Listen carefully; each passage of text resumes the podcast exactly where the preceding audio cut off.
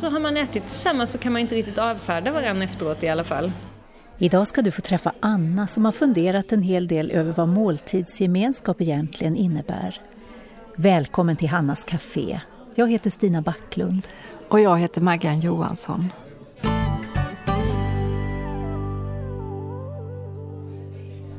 Det är en skön känsla att få äta mat tillsammans med andra. Och du, det är något visst när man har tid att sitta så pass länge att värmeljusen slocknar. Ja, för när man äter tillsammans kan det hända att man börjar dela sånt som är viktigt i livet. Och då behöver man gott om tid. Innan vi går vidare i programmet lyssnar vi till I detta myller av liv med Ingmar Johansson och Monica Yngvesson. Ibland drabbas jag av en oförklarlig glädje Ett kort ögonblick bryter livet sönder en ett stort välbehag genomsköljer hela mitt väsen. Det är helt ofattbara uppfylla mitt vara av glädjen att bara få finnas till i detta myller av liv. Ibland drabbas jag av en obeskrivlig kärlek. En lust till att omfamna alla på min väg. Den ömhetens blick Det är helt ofattbara uppfyller mitt vara av glädjen att bara få finnas till i detta myller av liv.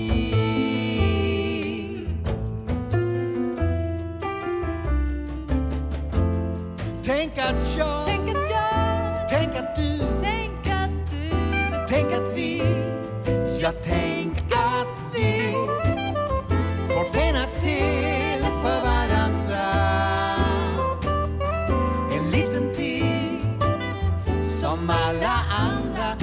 Det är helt ofattbara uppfyller mitt vara av glädjen att bara få finnas till i detta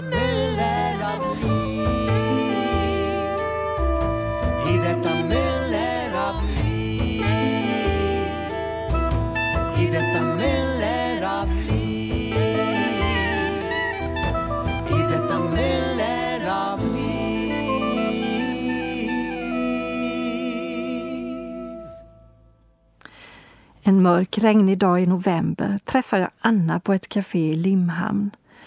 Jag tar sats från bilen och springer in och väntar på att Anna ska dyka upp. Och trots att höstrusket försöker dra ner mig en smula så kan jag lova att mötet med Anna blir en riktig energikick. Eh, när jag har ett, ett ärende och vill träffa någon så går jag jättegärna på kaféet. Det tycker jag är jättehärligt. Eh, och ofta så blir det sådär att eh, sakerna som var i kopparna är slut för länge sedan men det går inte riktigt att dra sig ändå. Så igår satt jag på ett ställe och de kom verkligen och tog bort allting från bordet medan vi satt där. Jag beställer vanligt svart kaffe medan Anna tar en mugg te. Och så sätter vi oss vid ett litet bord lagom mitt i alltihopa. Anna är utbildad musiker men jobbar idag som redaktör på Libris förlag i Örebro. När hon hade varit anställd några år började hon jobba med matböcker. Så det var faktiskt så att det började med den här receptboksboomen som har varit i Sverige i några år. Som vi ju måste liksom förhålla oss till på något vis. Att det var så väldigt mycket receptböcker som kom ut och sålde väldigt bra. Och frågan var, det blev nästan som ett nytt segment på marknaden.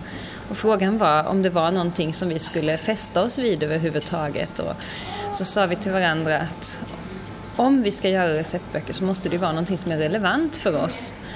Med den formuleringen så kändes det ju som om vi låter det vara. Men då plötsligt dök det upp ett ord i mitt huvud, eller det dök bara upp på min tunga nästan. Jag sa det innan jag hade tänkt det och det var kyrkkaffe. Och då började vi jobba med matböcker. Och, och sen har jag fastnat totalt i det kan man nog säga. Kaffe, kanelbullar, rulltårtor och havrekakor. Oj, vad mycket kyrkkaffe som har serverats i vårt avlånga land. Anna ville så gärna lyfta fram den stora insats som många gör i det tysta. För kyrkkaffe, det är något speciellt? Ja, alltså man kan ju, man kan ju publicera precis så mycket recept som helst och det är en väldig kreativitet redan i det. Det är något väldigt vackert i att, att skapa och ja, för att det är så gott och för att det blir så fint och för att det är så spännande och så. Men eh, det här med kyrkkaffe det är ju en, vad ska jag säga, det är en kreativ generositet som jag tror inte har så många motsvarigheter. Det här att man tänker sig redan från början att nu, nu blir vi riktigt många. Och hur ska det bli så bra som möjligt och hur ska vi få alla att känna sig välkomna? Gemenskapen är ju en sån otroligt stor del av det. Och också det här att man bjuder på någonting som man har lagt ner sin egen tid på. Att man, att man bjuder på en liten bit av sitt liv kan man säga. Vi, lägger, vi, vi satsar den tiden på varann. Och så har det ju inte varit reglerat i stadgar och protokoll och sådär så att det har dokumenterats väldigt lite. Men man kan kanske, jag vet inte om man skulle kunna göra någon gissning eller uppskattning av hur mycket arbetstid och hur mycket ingredienser som har satsats i kyrkliga sammanhang just på matgemenskapen eller fikagemenskapen. Det är helt, helt svindlande att tänka på vilken, vilken insats som har gjorts just med det. Och för att gudstjänsten ska kunna fortsätta ut i livet. Liksom. Och säga vad man vill, men att fika eller äta lite mat tillsammans är som ett sammanbindande kitt mellan oss människor. Ja, snälla någon. ja, det är något. Eh, kompis är ju till och med det här, den som man delar brödet med. Och kumpan också. Det är det ordet. Så en vän är den som man äter tillsammans med helt enkelt och delar maten med. Det är fantastiskt. Man kan inte äta och vara fiender. Alltså det finns ju folk som blir väldigt osams när de ska äta middag tillsammans men, men själva maten i sig tror jag, om man, om man har lagat den med kärlek så, så har det något starkt med sig redan det. Även om man skulle vara lite på kant med vissa så kan faktiskt ett litet mirakel inträffa när man delar en måltid tillsammans. Testa får du se. Så har man ätit tillsammans så kan man inte riktigt avfärda varandra efteråt i alla fall. Inte för att man så ofta är så intresserad av att göra det men, men har man bara suttit i ett sammanträde tillsammans till exempel så kan man ju vara ganska irriterad efteråt på, på vissa som har sagt någonting. Men har, man, har, har någon bjudit en på någonting hemma då går det inte riktigt att säga de där sakerna. I förordet till boken Tillsammansmat, som Anna är redaktör för, skriver hon bland annat vi fixar och renoverar, installerar osynlig diskmaskin och väljer datoriserad spishäll. När studentexamen eller stor födelsedag ska firas visar vi upp alltihop. Men vart har vardagen tagit vägen? Stunderna när vi dröjer kvar runt bordet en stund extra trots att maten var alldeles vanlig. Eh, och när jag skulle skriva förordet till den här boken Tillsammansmat, den bygger ju precis som de tidigare då på att vi har gått ut med ett upprop och människor har skickat in recept och berättelser och så har jag varit ute och gjort reportage. När jag skulle skriva förordet så kom jag att tänka på en broschyr som jag såg när jag var liten där det stod att matbordet är just nu det mest utrotningshotade fyrbenta djuret. Och jag tänkte på hur det ser ut hos många, att, att köksbordet, alltså man ställer ifrån sig den bärbara datorn där och så hänger man någonting på en stol och så hänger man någonting på en annan stol och så lägger man räkningarna på ett hörn och så sitter någon och gör läxorna där och köket är fortfarande lite så samlingspunkt för familjen men äter tillsammans när det går inte för det är hockeyträning då och, och vi äter frukost vid fyra olika tidpunkter och vi ska lämna barnen på dagis vid sju och sådär. Eh, så matbordet som matbord är kanske utrotningshotat och vid de tillfällen när man verkligen sätter sig runt matbordet och äter tillsammans så tror jag alla känner att det här borde vi göra oftare. Det här är nog det bästa vi har gjort på länge. Så då ville vi göra en bok för att återupprätta matbordet och måltidsgemenskapen. Det finns mycket gott som kan komma fram vid en måltid. Anna berättar om en speciell sida hos sin mamma som hon verkligen uppskattar.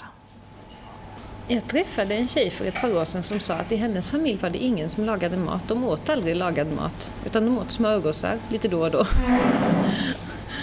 och jag, jag tänkte det måste ju bli en helt annorlunda syn på hela livet. Att det inte är värt, att man inte, att man inte unnar sig själv att sätta sig och äta något riktigt gott. Det måste bli, det måste bli väldigt stressigt alltihop.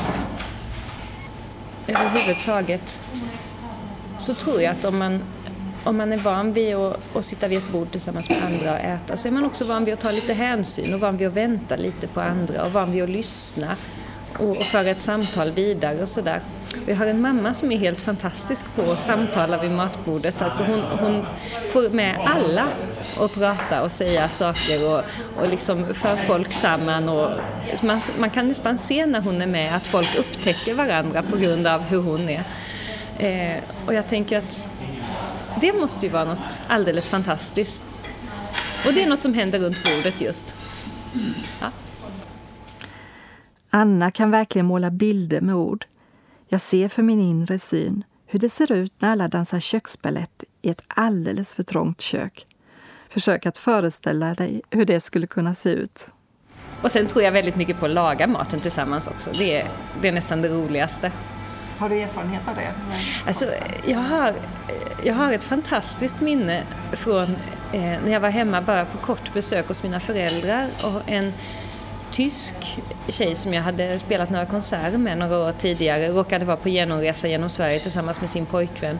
Och en gammal klasskompis från gymnasiet ringde för att hennes mamma hade hört att jag var hemma. Och jag sa kom över. Och vi gjorde en helt improviserad risotto tillsammans vi fem då och så ett par av mina bröder. Och ingen visste från början vad det skulle bli. Och vi pratade oavbrutet under tiden och skar olika saker i bitar och någon rörde och rörde och rörde sådär som man ska. Så var det någon annan som tog över och rörde. Och när vi väl satte oss och åt så var vi så goda vänner allihop. Så eh, ja, maten var precis hur god som helst fast den inte var ett dugg planerad. Eh, och, och jag tror att det var det där att göra det tillsammans som gjorde det, just den gången i alla fall. Annars är det ju också jättekul att verkligen anstränga sig för någon annans skull och låta dem sätta sig ner till dukat bord och sådär. Men jag tror det är lite underskattat det här att hjälpas åt. Går det fortare om du lagar maten själv? Är det inte en bra investering att låta barnen vara med? Vad samtalar vi om runt våra köksbord? Handen på hjärtat. Handlar samtalen om sånt som vi innerst inne vill förmedla till våra barn? Ja, och inför måltiden, alltså om man lagar maten tillsammans, om man, om man låter barnen vara med, eller ja, om man låter varandra vara med och laga så att man inte blir den där köksmartyren som ska göra allting själv. Så, så, så blir det ju många handgrepp och liksom grundprinciper som bara kommer automatiskt. Och, eh, ja, jag antar att barn som hör sina föräldrar samtala om jobbet och, och vuxnas saker lär sig ett lite lugnare förhållningssätt till det än om det bara är liksom faktaöverföring. Och om man, om man växer upp med föräldrar som gärna har någon extra gäst vid matbordet så lär man sig också att det är inte så dramatiskt och svårt att vara med nya människor utan så gör man. Och, och ja, hur man får alla att känna sig intressanta. Och så var det det där med bjudningen. Andersson och Pettersson och Lundström och jag. Hur skulle det vara om vi vågar stiga ur våra små boxar och vidga vår gemenskap? Anna berättar med liv och lust om en studentfest i sitt föräldrahem. På min systers studentfest så var det en ganska stor andel ganska nyanlända. Eh, det var någon från, flera från Somalia och Eh, någon från eh, gamla Sovjet och flera andra länder som var med helt naturligt på denna studentfest därför att de råkade vara där just då och de var vänner till familjen och sådär. Eh, och så kom släkten och så kom det ganska mycket eh, folk från själva församlingen och sådär. Och den blandningen av folk, det var, det var flera som kommenterade det efter min studentfest också att oj vad spännande! Sådär. Och så tänker jag, ja det är en förmån när man har fått växa upp i prästgård att det är både lite offentlig miljö och så familjen så då blir det den här blandningen. Jag hoppas att, att man kan få den blandningen på andra ställen också förstås. Och kom ihåg, det är inte alltid det exklusiva som gör festen. Det behöver inte vara så omöjligt allting. Det behöver inte vara två strån citrongräs som ligger i 45 graders vinkel mot varandra. Eh, och man behöver inte liksom mäta brödbitarna med linjal innan man rostar dem. Utan huvudsaken är ju att man gör någonting för andra och med andra. Så eh, vi hittade nog ganska mycket recept på festmat som nästan inte kostar någonting. Eh, och det festligaste det var att det var flera som skickade in någonting som de kallar för falsk fläskfilé. Och det är alltså så att man tar eh, fläskfärs och så blandar man det med, jag tror det är franska kryddor eller provensalkryddor eller något sådär. Och så formar man det till en rulle, ungefär som en fläskfilé och så fryser man den. Och när den är fryst så skär man den i fläskfiléskivor liksom, sådär som man brukar göra med en fläskfilé. Och så steker man dem och sen lägger man dem i en ugnsform och sen gör man en sås och häller på och så kör man det i ugnen ett tag. Eh, och när det där receptet kom så Eh, jag sa det av någon anledning till min chef och så sa hon, det där får du inte ha med, det låter jätteäckligt, fläskfärs, blä, sådär. Och jag minns när jag var liten att, att det var oftast fläskfärs vi köpte och den kunde kosta 19,90 kilot, så det fattar man ju att det är verkligen inte lyxmat. Men jag var lite nyfiken på det där ändå, för att det var flera som hade skickat samma recept. Så vi provlagade det och det blev så otroligt populärt bland de som provsmakade. Och sen så när vi skulle göra en bok som hette Mat i långpanna så frågade jag en eh, god vän om hon kunde tänka sig att provlaga det i riktigt stor sats i långpanna. Och hon gjorde tre olika varianter med olika såser bara för att testa. Och hon, hon tyckte det blev så väldigt bra alltihop. Och nu träffade jag henne för några veckor sedan och hon berättade att hon hade varit på ett släktkalas. Och vad hade de fått? Jo, falsk fläskfilé. Det här som då skulle vara så enormt äckligt och nästan mat som man inte kan äta och du vet det, det mest överblivna av det överblivna. Det var festmat i hennes familj nu.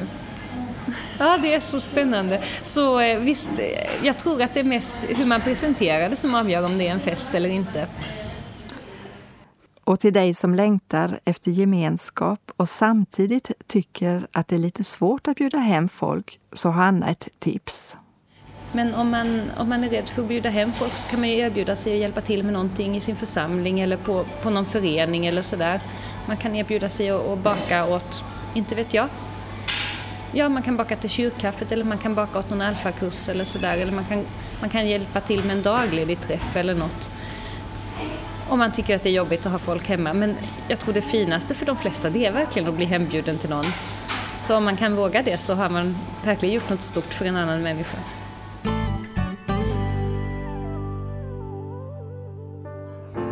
Maggan, det är nästan så att jag sitter här och blir hungrig när jag hör dig och Anna prata om mat. Ja, det är inte utan att man blir det. Stina, du har något att berätta om Jesus och måltidsgemenskap. Men först lyssnar vi till A House Is Not A Home med Joe Sample.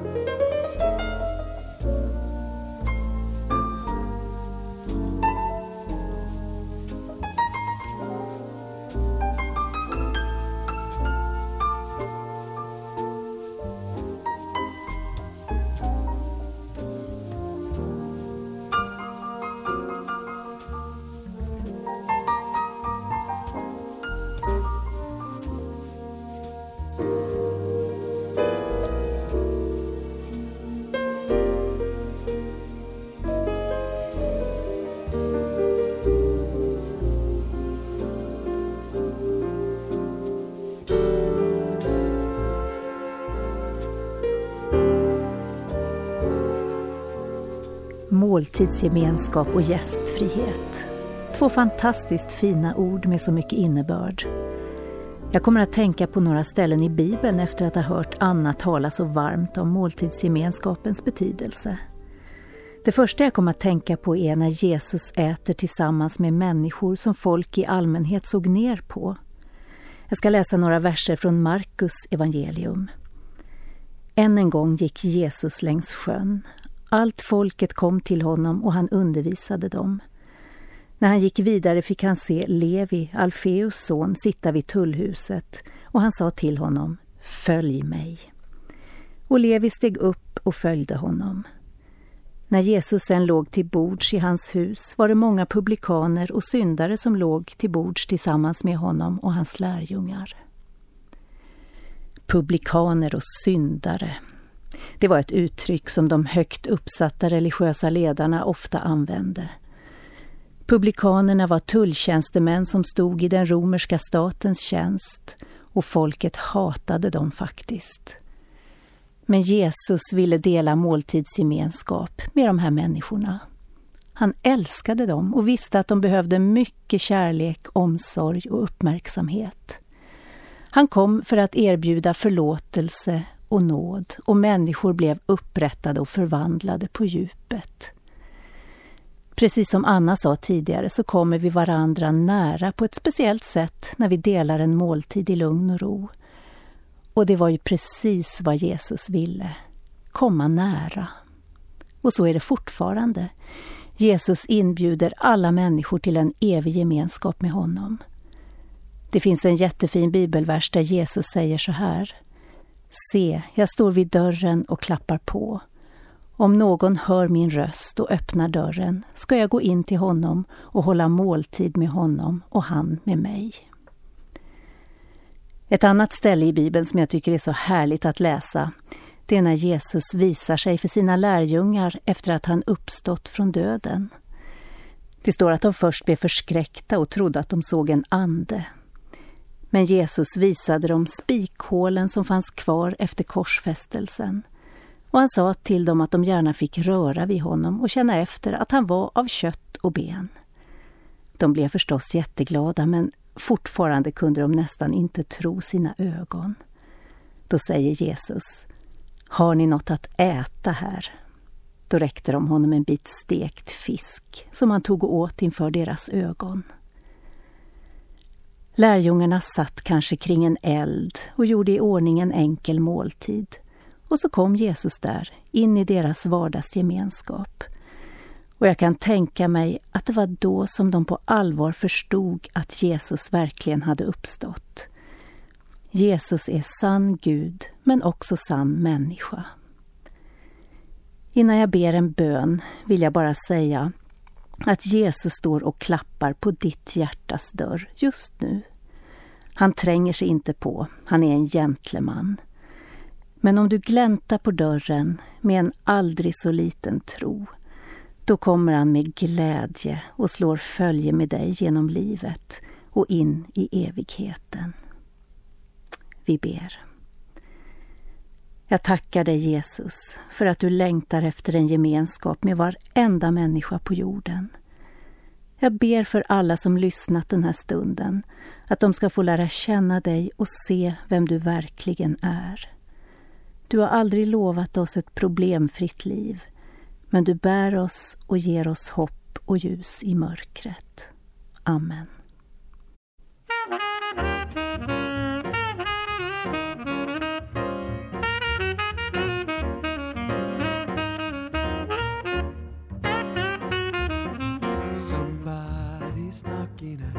Door. Somebody's knocking at your door. Oh, sinner, why don't you answer? Somebody's knocking at your door. Somebody's knocking at your door.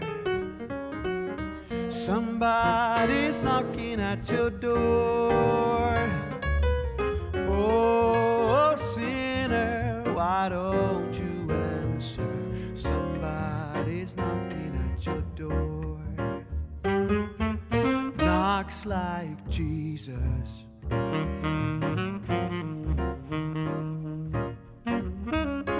Knocks like Jesus.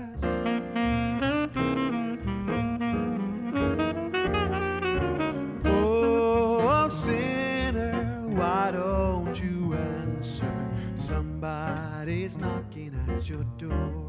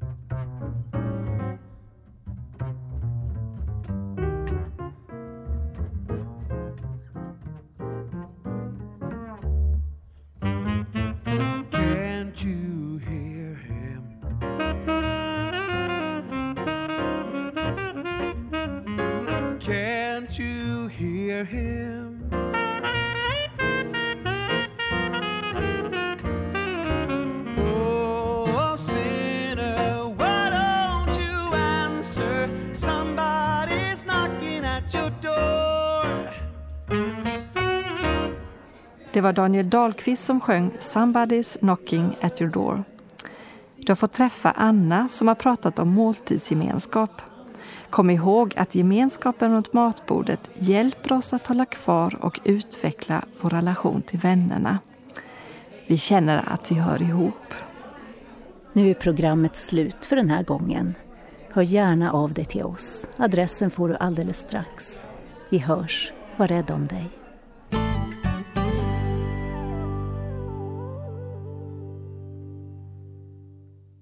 Hannas Café är producerat av Stina Backlund och Maggan Johansson för Norea Radio Sverige med adress Östergatan 20 262 31 i Ängelholm.